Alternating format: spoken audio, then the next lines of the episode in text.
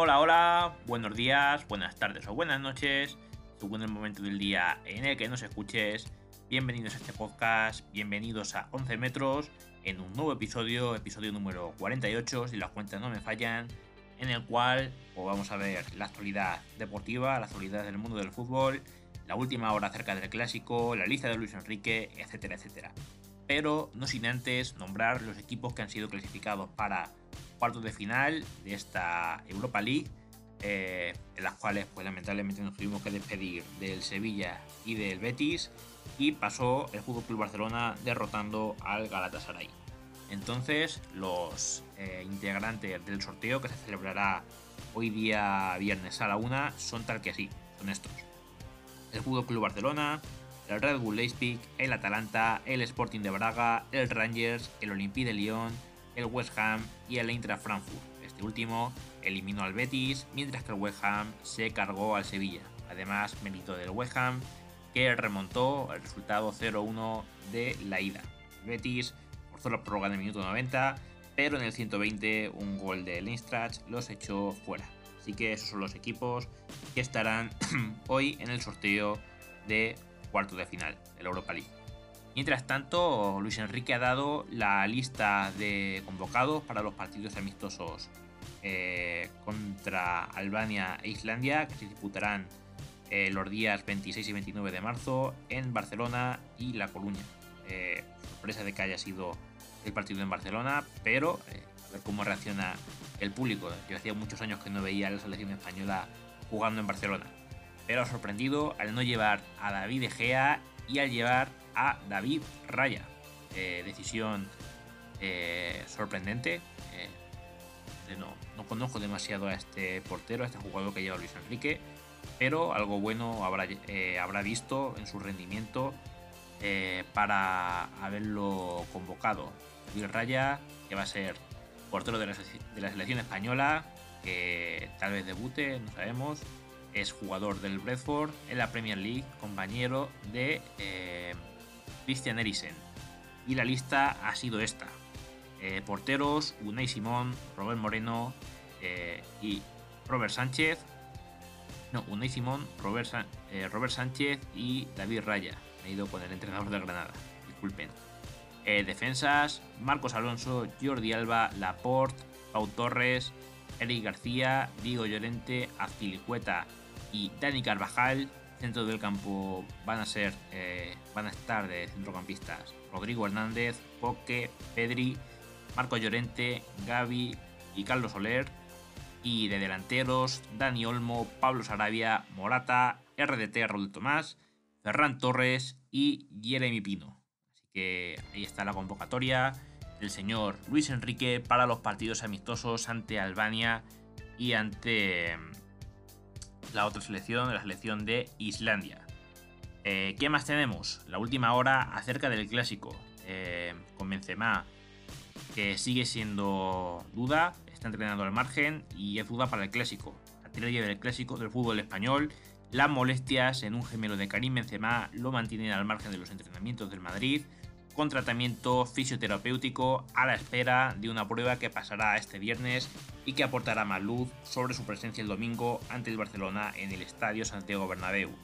Ancelotti y su cuerpo técnico planifican el clásico sin Benzema, saben que hasta última hora no van a saber eh, las opciones de que el delantero francés y referente goleador del Real Madrid, de si puede disputar o no el clásico, de momento sigue sin pisar césped y trabaja a contrarreloj con los fisios con el objetivo de llegar a tiempo tras sentir una molestia muscular en la parte lateral de su gemelo izquierdo el lunes, el lunes en el partido ante el Mallorca.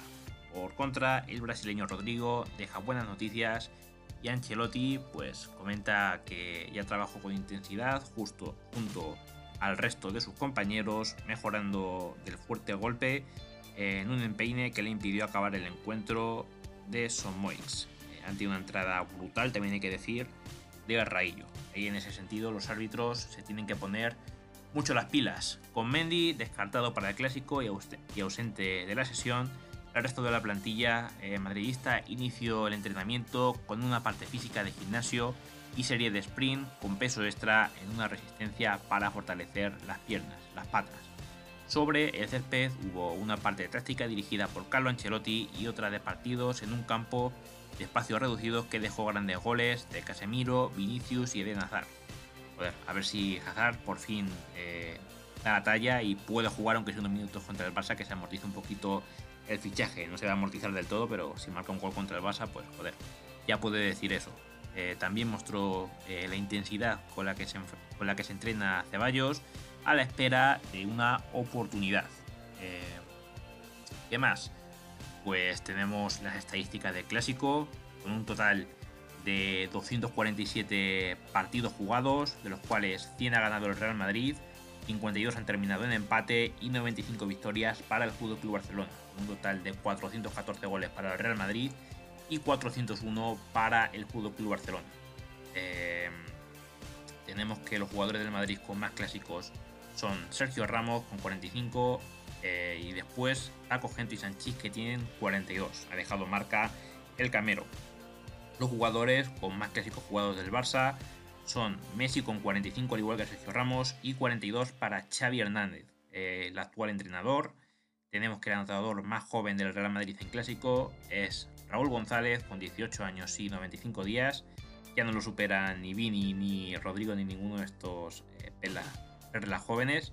Pero ahí deja el dato a Raúl de lo grande que ha sido y la marca de ya muchos años. Esto tiene que ser de mediados de los años 90. Entonces es un récord eh, difícil de superar.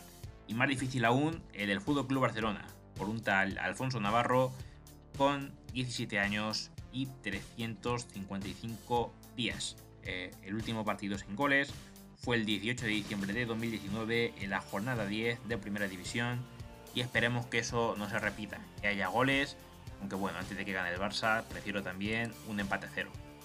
Y poco más, la verdad que poco más. Eh, en cuanto a novedades del mercado, tenemos que la revista Madridista Real dijo que mm, van a salir del equipo Isco, Pale y Marcelo, que era algo obvio, y también la ventana de salida eh, están en venta prácticamente Luka Jovic, Eden Hazard, Mariano y Dani Ceballos. Esos otros eh, jugadores son seguramente eh, bajas cuando termine la temporada. El equipo está intentando darle salida y es bastante probable que termine saliendo. Por otro lado, también informó esta revista que eh, Vallejo va a seguir hasta el año 2024. Pues esa es la intención al menos del jugador del Real Madrid, del central.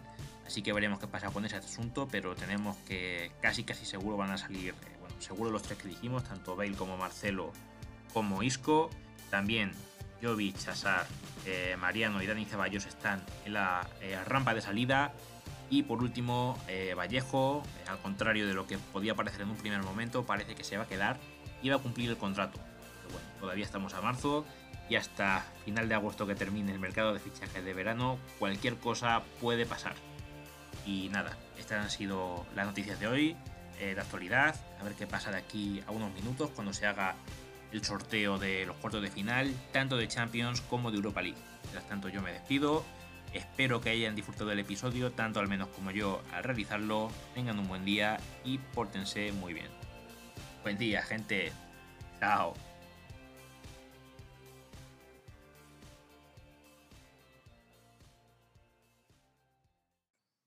Espera, espera, espera, no te vayas todavía, no te vayas todavía, porque justamente en el momento que estaba editando el vídeo resulta que han hecho ya el sorteo de cuartos de final de la Champions League.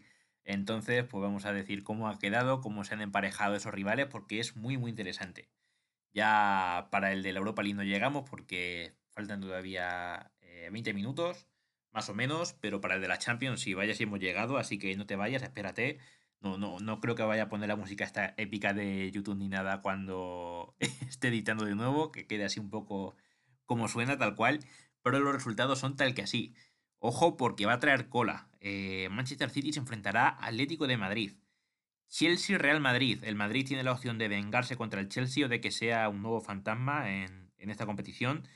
Y estos van emparejados por el mismo lado del cuadro. ¿Qué quiere decir? Que al igual que estas últimas temporadas, no va a haber un sorteo de semifinales, sino que el ganador del City Atleti se enfrentará al del Chelsea Real Madrid por lo cual puede haber un derby eh, madrileño, un derby entre el Atlético de Madrid y el Real Madrid. Madre mía, hacía tiempo que no lo veíamos en Champions, pero podría pasar este año. También podría haber un derby inglés entre City y Chelsea.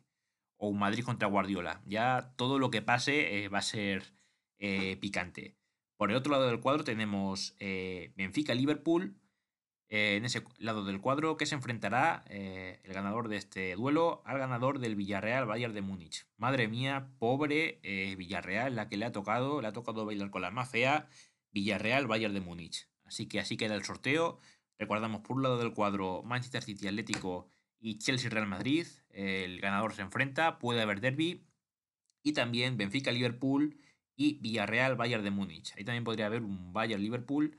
Y ojo con la final de la Copa de Europa porque podría haber un posible duelo soñado entre Real Madrid y Bayern de Múnich. Pero bueno, tampoco vamos a ir tan tan rápido, vamos paso a paso y esos han sido los resultados. Así que nada, Así que ya me callo un mes, ya no vuelvo, ya este ha sido eh, el mensaje final, la clasificación, eh, no, el sorteo, mejor dicho, de cuarto de final de la Champions League y ahora sí me despido. Buen día gente, chao.